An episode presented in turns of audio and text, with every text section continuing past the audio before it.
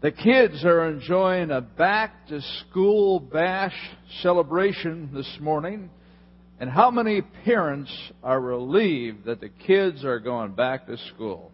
I remember those days well, no doubt. Well, we all love to learn, don't we? Back in those days, we were forced to learn. We had to read certain textbooks that wouldn't be our first choice. But now we get to read for pleasure in our extra time. So I'm curious, what do you like to read for pleasure? I'm going to name off a couple different topics here, and you can raise your hand on every one if you'd like. But what do you like to read for pleasure? For example, how many of you like to read the news for pleasure? Raise your hand out there. Okay like to read the news? How many of you like to read sports for pleasure? All right, any ladies out there? Uh, see anybody. How many like to read novels for pleasure? Novels for pleasure. All right, very good. How many like to read history for pleasure? Very good. How many like to read about the Chicago Cubs for pleasure? Huh? All right, there we go. well, there's nothing like uh, coming home and finding that your favorite magazine has arrived or a book that you ordered from Amazon or CBD, and you just can't wait. You find the time to open that up and read it and enjoy whatever your favorite magazine or book might be. You find pleasure in it. In fact, another word for pleasure that's found in Scripture is delight. Let's look at Psalm 1 2. It reads here, But his delight is in the law of the Lord, and on his law he meditates day and night. His delight, his pleasure is in reading meditating, digesting Scripture.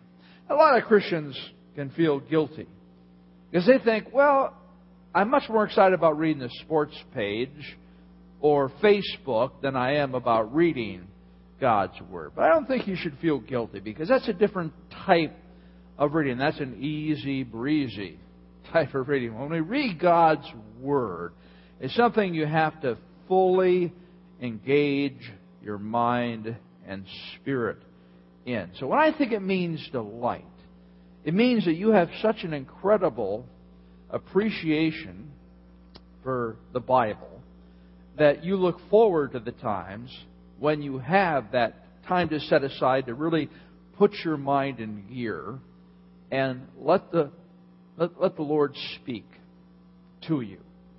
A deep appreciation and a great love for God's Word. That's delighting in Scripture. That's what we want to talk about this morning. Our today's takeaway, when you walk out the door, I hope you understand this.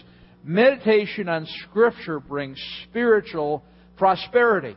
Meditation on Scripture brings spiritual prosperity. Spending time in God's Word brings good things to life spiritually. And we're going to explore Psalm 1 as we continue in our series, Cries of the Heart, a study of Psalms that we've done in July and August. I have one message left in this series next week. Let's look at Psalm chapter 1. Psalm chapter 1. You think about well known Psalms, Psalm 23, no doubt. That's way off the charts. I'd say the second Psalm that is the most well known is Psalm 1 because it's such a beautiful description of our relationship with Scripture. We read there, Blessed is the man who walks not in the counsel of the wicked, nor stands in the way of sinners, nor sits in the seat of scoffers.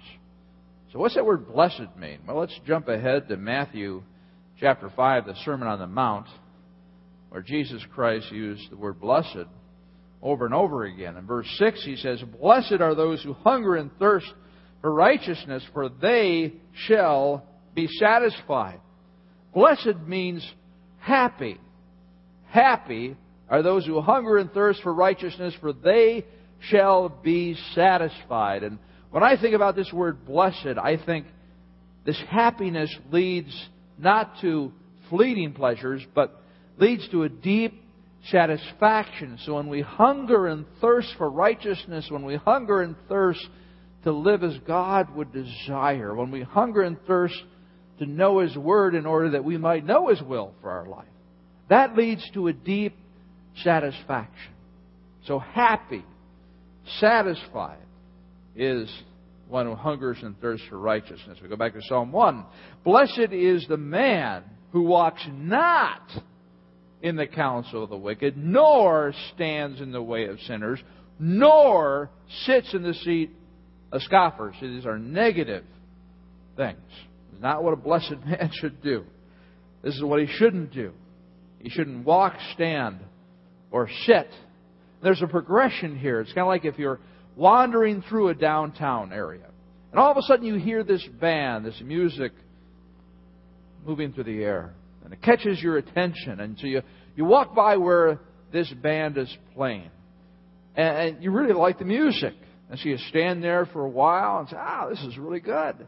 And you decide to sit down. To sit down, I might as well spend some time here. I, I really didn't expect this, but I enjoy it. Well, the same type of pattern, progression can be seen in how we can be drawn into sin by other people. We can walk with other people, and then we can stand with them and talk, and then we can actually sit and become involved in the sin that they're encouraging us to do.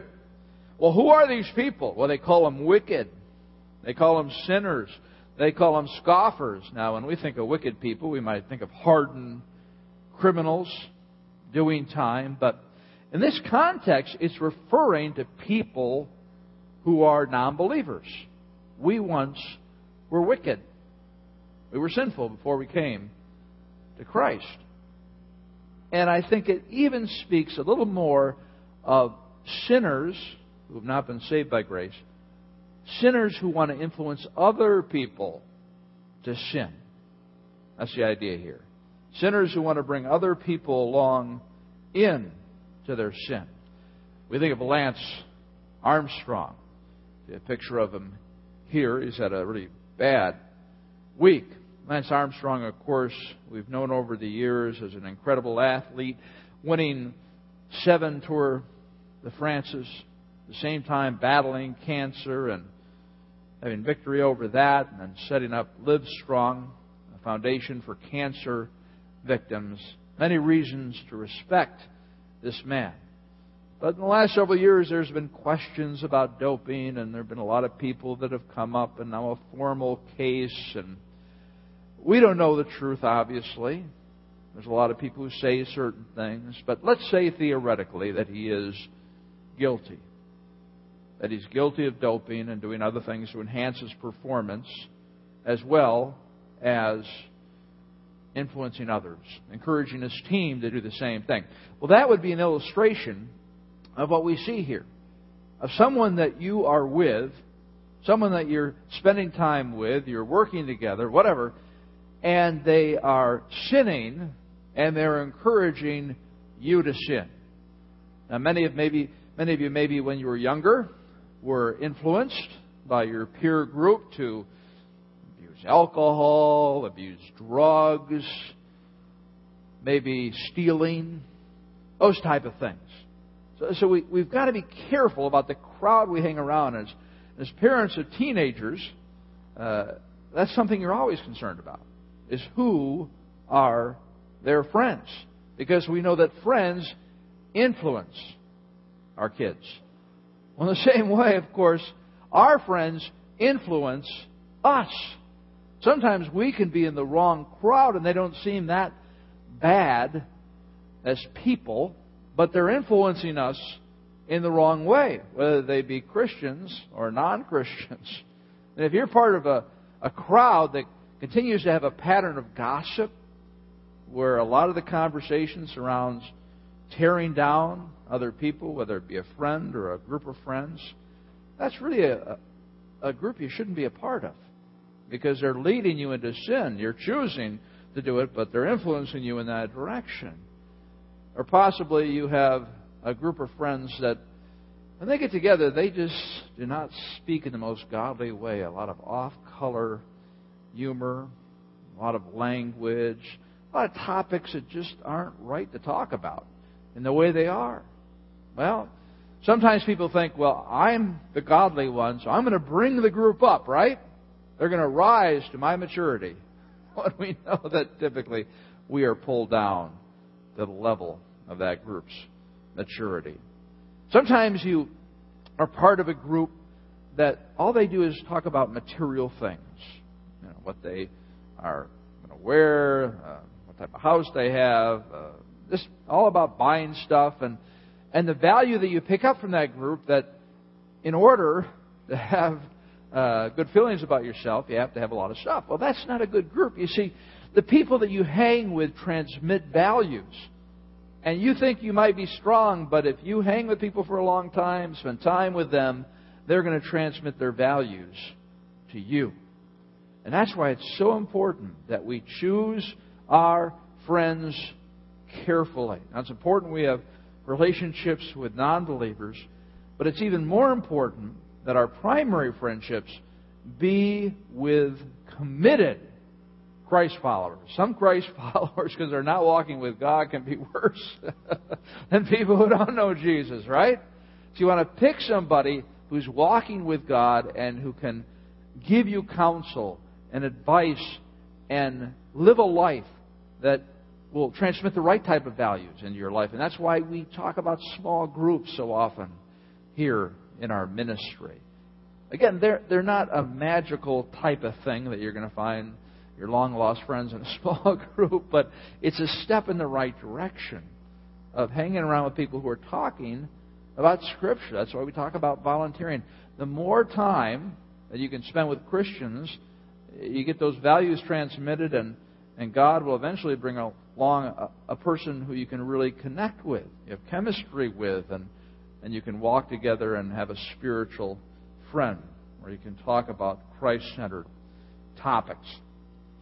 Now, that's friends and how they influence you, but in our day, opposed to that day, I think media is just as powerful a force in our life in terms of transmitting values. For example, how many have heard of the book Fifty Shades of Grey?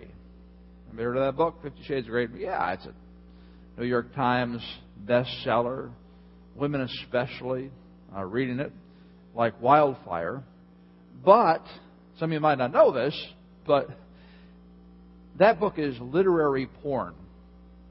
Literary porn. Let's read this from uh, Walt Mueller, who is a Christian expert on the media.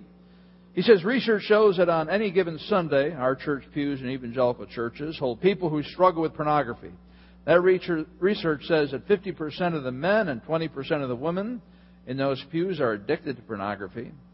My friends at Harvest USA define pornography, listen to this closely, as anything the heart uses to find sexual expression outside of God's intended design for relational intimacy. It is anything that tempts and corrupts the human heart and the desiring sensual pleasure in sinful ways. In general, men are drawn to visual pornography, and in general, women are engaging with literary pornography. Fifty Shades of Grey seems to fit the bill. I never thought about this before, this idea of literary pornography. But as I reflect upon it, obviously you've always had very racy novels. And they've been very popular, especially young women, because women are the ones who tend to be uh, the readers. And this type of book is literary pornography. There's a lot of perversions in this book as I looked into it. A lot of sexual perversions. Not a, a very unhealthy book. So if you have read this particular book uh, and you have not realized the problem, you need to go to before God and confess uh, your sin and throw that book in the trash. Also, if you run across other Christ followers who are reading that book, you might ask the Lord for an opportunity just to gently remind them that that is not good reading. That's sinful reading, in fact. And then you need to pray for the courage that when you're in a group of people who might be talking about this particular book, that you have the courage to stand up and say, you know what? That's literary pornography. It's interesting how we women sometimes complain about men and their pornography, but this is just as bad. Really. Interesting way to think about it. But it's true. So we need to be careful with media. Sometimes we we really get into trouble in this area. You can say, oh, it's not that bad, just the way the world is, so I'm going to go along with it. Let me give you another illustration. This is a picture of Vic Mackey, Mike Chiklis, who was the star of The Shield, which was on FX for seven years. And it's interesting uh, what a secular person says about this. We read here John Furia on The Shield. John Furia Jr., a TV professor at the University of uh, Southern California, isn't so sure that these new flawed heroes are good for us. He's talking about a protagonist, the main character, who's really bad and corrupt, but we're kind of rooting for him in terms of how the writers put the story together. Speaking of the brutal and corrupt lead character on the shield, Furia recently told the Chicago Tribune, we say, well, he did a bad thing, a corrupt thing, an evil thing, a cruel thing, but on the other hand, he loves his autistic son and devotes himself to him diligently this that is a very human thing, but I think it tends to push us as an audience to not only forgive the errant ways of these characters, but to consider the things that they do when they're behaving badly to be okay. I would decry that. See how subtle that is? Oh, it's a good show. What are you talking about? I love that show. Well, it's transmitting a value. It's desensitizing us to sin. It's not that big a deal. So we need to be so careful in terms of who we're listening to, where we're gathering our counsel from. And this, of course, is the main book we need to turn to and turn to God in prayer and, of course, other Christ followers. Well, we move on to Psalm 1, 2. It says, But his delight is in the law of the Lord, and on his law he meditates day and night. So if you're going to, if you're going to delight in God's word, you need to meditate on it day and night. That word meditate, the root also gives us the word rumination. What cows do and chewing the cud. Let's take a look at some of our friends here munching away. This particular cow's a little more serious about his lunch. Let me remind you of how it all works. So you have the cow, and they take some straw or hay, and they chew it just to moisten it, just to get it wet. And then it goes into their stomach, and their stomach is like 50 to 60 gallons. I don't know if you've ever seen it on TV where they show this, but you see the hay floating around and this, this stuff and enzymes. And what happens is it sits down there for a while, and then it turns into what we call cud. And then the cow regurgitates it and chews on it and breaks it down in that way. And so the mouth is really kind of in the middle of the digestion process, and thank God He didn't put us uh, together that way. so he's chewing away at this cud. He chews it maybe 40 to 60 times before it goes back in the stomach and goes through the rest of the digestive process. Now that you understand that, you can appreciate cow humor in this next cartoon. Chewing cud, Stephen? I hope you brought enough for the whole class. well, friends, we need to chew on Scripture. Meditation. People say, well, I don't know how to do meditation. I always say, well, do you know how to worry? We all know how to worry, right? You take a particular problem and you want a solution, and so you look at it from every particular angle and you analyze it. Well, that's what meditation is. You already have the skill, you just need new material. so you take a, a verse of Scripture and you think about it and you let the Holy Spirit speak to you and say, How does this apply to my life? What do I learn about God? And you look at it over and over and over again, day and night. How do we do that day and night? Well, here are some different things that you can do. First of all, daily offices. We'll talk about that in a moment. But put verses on a note card in your pocket. So if you find a passage that really speaks to you, write the verse out on a note card or print it out and cut it up. Put it in your pocket, in your purse, and then bring it out on a regular basis. When you're sitting at a stoplight or you're at the store, just pull out that note card and think about that particular verse. Verses posted where you can see them. You might take a particular verse and make multiple copies on a computer, and then take that same verse and put it on your dashboard, put it on your your mirror at home, put it on your desk, wherever you spend a lot of time. Put that same verse. You can put verses on your smartphone. I've talked before about memlok.com. Costs about $15. It's a wonderful Bible memory program. And has remotivated me to memorize Scripture. In fact, I was thinking, if, if you really want to get aggressive about this, what you want to do is you want to memorize one verse a week. One verse a week. Now, we, we give you one a month, but you want to step it up here. One verse a week. So, what you do is you print out this particular verse or verses, and you post that particular verse everywhere for that particular week. Then you spend one of your daily offices, or maybe several daily offices, thinking about this particular verse. And then you're meditating upon it as you see it as you go throughout the day. At the same time, you're memorizing it. I know a lot of you struggle with memorization, but I believe if you spend a whole week, there's a pretty good chance you can memorize whatever you can handle. Maybe it's half a verse, I'm not sure. But again, you do that, and then you go to the next week and you pick another verse. I, I just guarantee you, friends, if you do that for a year, you'll have 52 verses under your belt because, like with a Memlok program, it gives you a review system where you just keep going back, going back, and that's what you need to do. You need to constantly review them. A great way to meditate on God's Word day and night. Of course, you have the Bible on your iPod, Christian radio, Christian broadcasts, all different ways we can meditate on God's Word day and night. Well, let's look at Jeremiah 29:13. It says there, "You will seek me and find me when you seek me with all your heart."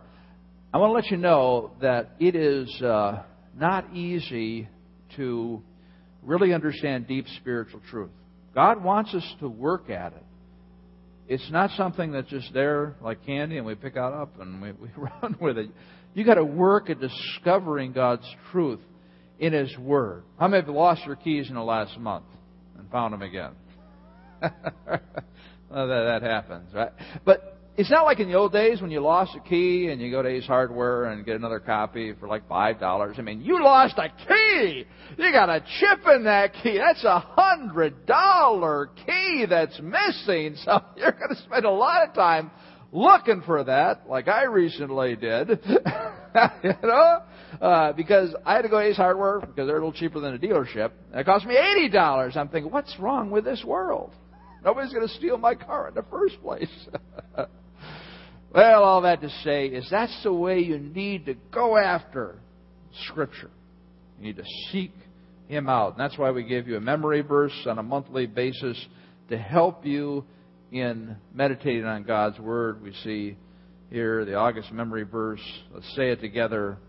Your Word is a lamp to my feet and a light to my path. That says a lot about what we're talking about today. Now, let me talk briefly here about daily offices. Uh, somebody asked me recently, what uh, is the difference between a daily office and a quiet time? Now, a daily office goes back to the early church where they would have daily offices, daily offices, especially in monasteries. And, and, and, it's more than once a day. That's the idea. That's the big difference between a daily office and a quiet time or devotions is that you, it's an office that you do repeatedly throughout the day. I mean, the Jews prayed three times a day, Muslims pray five times a day. The problem is that many times that becomes ritualistic. But if you, if you do a daily office in the right way, like in the morning, you have a longer daily office, and at noon you have you know, shorter, maybe five minutes, whatever. The idea is that you're checking in with God, and the more you check in with God, the more you'll be aware of His presence. So here are some of the differences: uh, twice a day or more versus once a day. So I say five to twenty minutes just to give people an idea. Experiencing God, that's, that's more of a focus of a daily office versus information about God. Sometimes when we're in a quiet time mode, we just want information. But the daily office is experiencing God in silence and reflection versus activity. Now, you can use whatever title you want. The reason I use the word daily office is because it's more than twice a day, or it's twice a day or more, as well as it just gives a different feel to what we're desiring to do and uh, lead you to do, as well as I want to practice in my own life. Now, let's look at a, a typical daily office. Uh, first of all, silence. Remember, we practice this in the fall when we're going through emotional healthy spirituality. So you want to have a centering phrase uh, for two minutes. Now, most people uh, become uncomfortable with silence in 15 seconds. okay, so being silent for two minutes, that's a long time. But the whole idea of silence is to slow the train down. I know my mind is racing. So when I come into God's presence, I can jump right into reading His Word, or I can just take some time two minutes, minute, whatever. But I, I slow down and, and I focus on my breathing. It's not like Eastern meditation. You don't empty yourself, but you fill yourself with God. And so you, you pick a centering phrase to kind of slow down. And you might just want to say, Slow me down, Lord. Just say that yourself silently. Slow me down. Slow me down. And at first, it's going to be very, very difficult because your mind is going to be bombarded with everything. That's what happens when you try to slow your mind down. But you need to continue to practice that over and over and over again. And then eventually you move into listening uh, to God. So you start with two minutes of this type of orientation. Then you have a scripture meditation. Uh, our daily bread, we always recommend as a default, if you don't have anything else. And then you have silence as you move out. Now you can do anything you want, any way you want. But at the same time, uh, this is a, a, way that you can follow that might be helpful uh, to you. Now, another thing that we've talked about in terms of that scripture meditation is the SOAP orientation to scripture meditation. So, what you do is you look at a scripture, you observe it, you learn from it, and then you apply it to your life and you pray. Now, today, I want to teach you a new way of meditation, and this is the paraphrase of meditation. This is from Rick Warren's materials. He's got an excellent book on Bible study. But when you're doing your daily office, what you do is you read a particular passage several times, then you put it into your own words. So you paraphrase it. You write it down as you might write it out.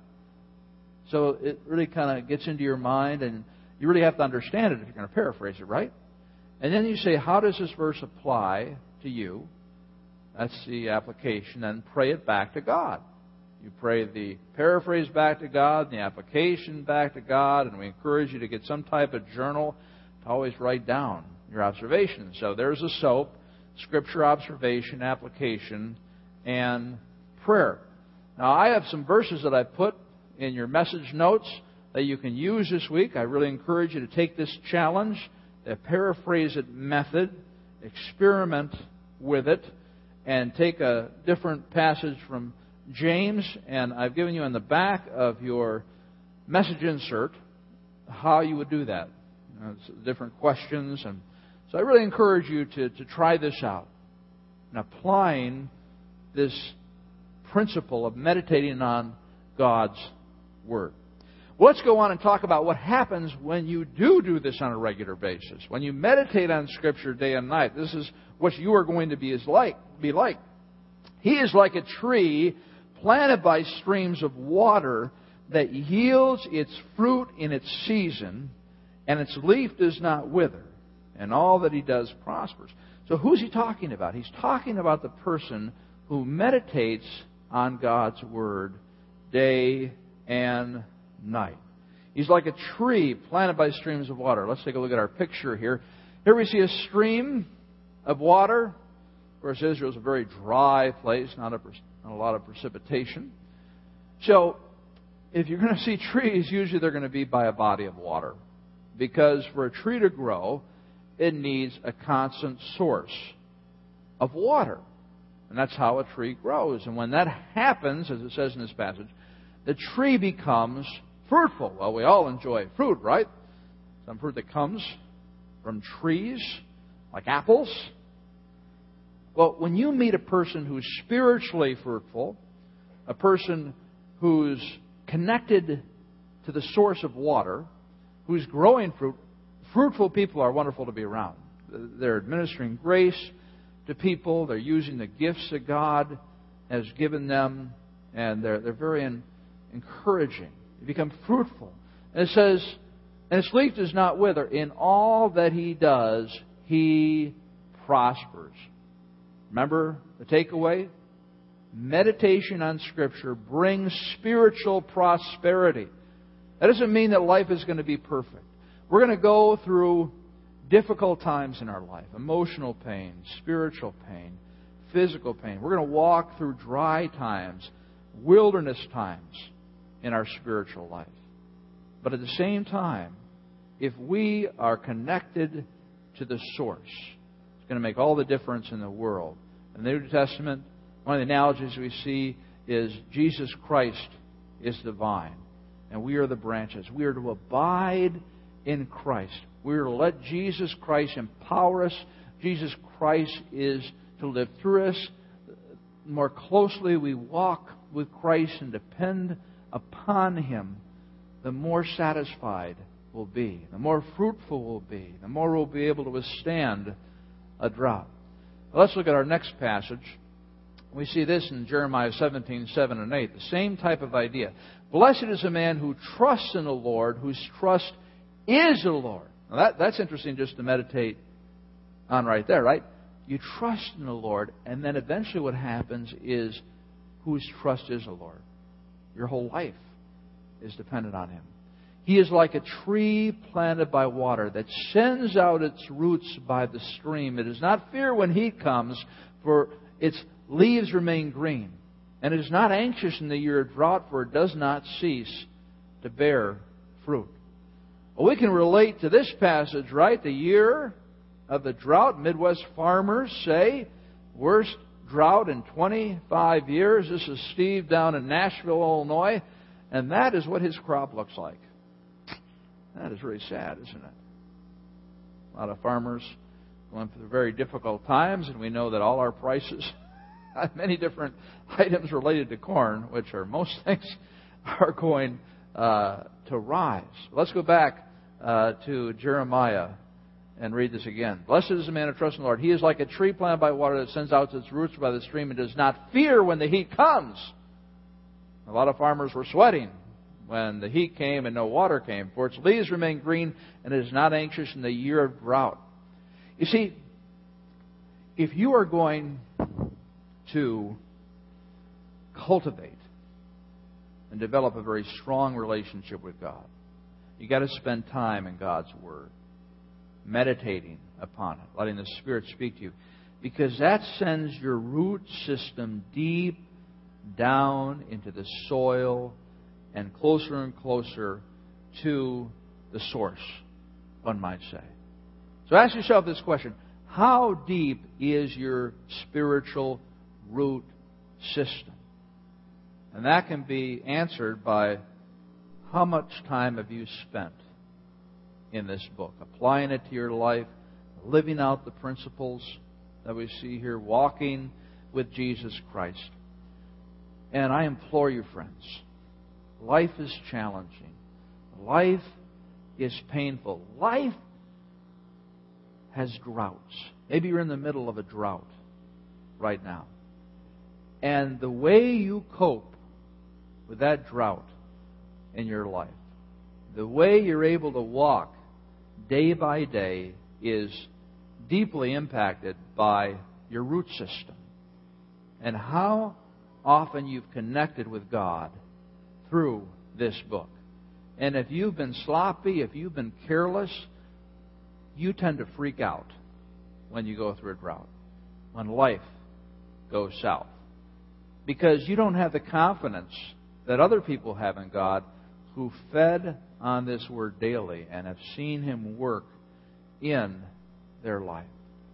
So when you're meditating daily on God's Word, when the drought comes in your life, whatever it might look like, you're going to be able to cope more effectively with it because your relationship with God is stronger. So when everything is good, we tend to ignore God, we tend to ignore His Word. And that's a time that we really need to continue to be developing that root system that will carry us through all the seasons of our life. Wonderful spiritual truth that we are studying about here. Well, let's move on to the last part, Psalm 1, 4 through 6. The wicked are not so, but they are like chaff that the wind drives away. Therefore, the wicked will not stand in the judgment, nor sinners in the congregation of the righteous, for the Lord knows the way of the righteous, but the way of the wicked will perish. This is really a fascinating psalm. And again, in your daily offices, I encourage you to go back over this psalm and study it and think about it. Because really, you have three different pictures. The first picture you see is of a, a, a group of people, wicked people that are trying to influence a godly person. The second picture you see is of this tree drinking from the stream that flows by it, and all this fruit is growing and the leaves are green. The third picture is the most depressing picture because the wicked, those who don't know Jesus Christ, are not so, but they're like chaff at the, at the wind dries out. What does that mean? Well, let's talk about wheat. Here we have a farmer who is separating the chaff from the kernel. Now, wheat, as it grows, you have a kernel, then you have the chaff that protects it, but as it matures, the chaff easily falls off. And what you want is the kernel. You don't want the chaff. The chaff is useless. So what they did in the old days is they, oh, let's go back. What they did is they threw up the wheat harvest into the air, and what would happen is the kernels, because they were heavier, would fall to the threshing floor. That's what they were interested. But the flat, because the chaff, because it was so light, it would just kind of blow away with the wind. And that's what the purpose was. You didn't want the chaff. Now here's an illustration of wheat and chaff.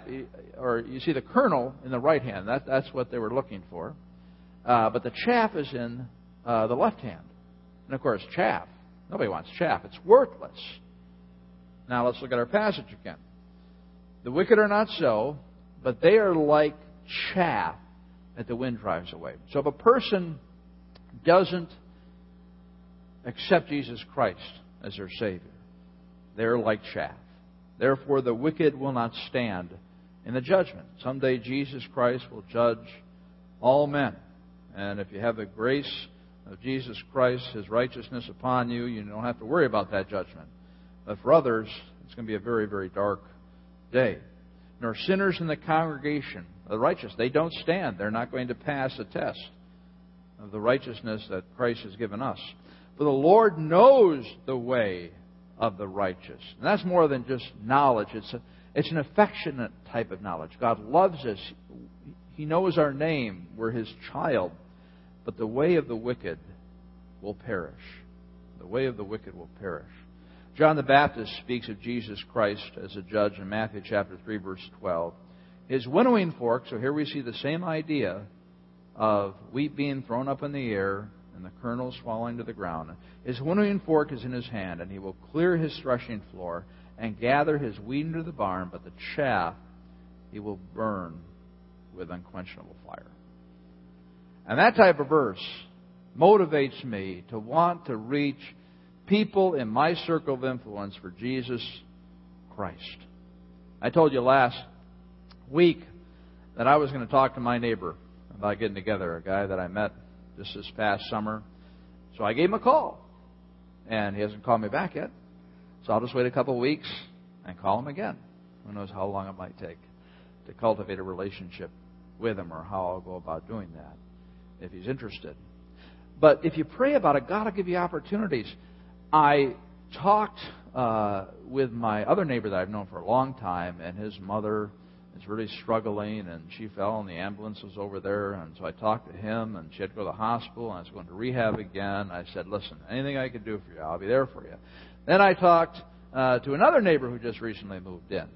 Met her for the first time. She was sitting on the porch, so now's the time to go up and get to know her, and uh, found out about her.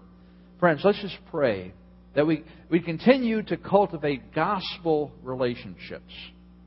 God, what's a gospel relationship? Well, it's a relationship that you're cultivating. You're, you're just, you know, getting to know them, spending time with them. But your ultimate desire is to share the good news of Jesus Christ with them. How many gospel relationships do you have in your life? And again, summer's prime time, as we've talked about. Have a cookout for your neighbors. Invite a neighbor over for lunch or somebody out to coffee or your coworkers, whoever God leads you, just be praying, God, I pray that you would lead us in this direction. Because as we move into the fall, we're going to even be more focusing upon this. Some fall events coming up here. We have our 16th anniversary on September 16th. That that's nice, 16 and 16.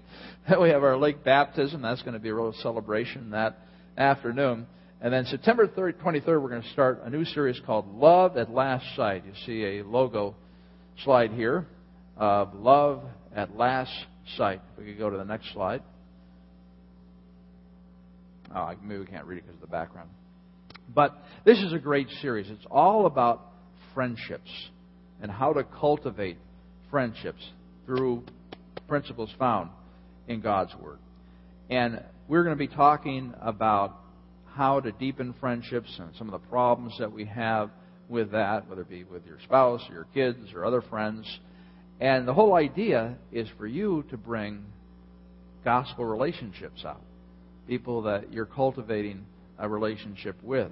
So be thinking and praying right now about who you might invite out to this series. It'll probably go six weeks, starting on September 23rd. Well, as we close here, uh, remember today's takeaway meditation on Scripture brings spiritual prosperity. If you meditate on Scripture, God will do wonderful things in your life. What are some next steps? Take out your communication slip that's attached to your program, and you can look under the name portion, and there's numbers there. And I encourage you, if you're feel so led to circle one of these numbers, I will soap the verses listed daily with the paraphrase method this week. So you want to do that every day? I'm going to do that. Uh, number two, I will practice two daily offices a day this week. So maybe you've just been doing one time with God. Well, spend an extra five minutes at lunch or dinner. I'll take a step this week to cultivate a gospel relationship. I'll manage a, make a commitment to be on time for worship gatherings. We've been working on that, and so thank you uh, for your efforts. Uh, number five, I'll meditate and or seek to memorize Psalm 119, 105. Let's pray together. Dear Heavenly Father, thank you for this time you've given us to speak of your wonderful word. Thank you for this beautiful psalm that teaches us the value of your word.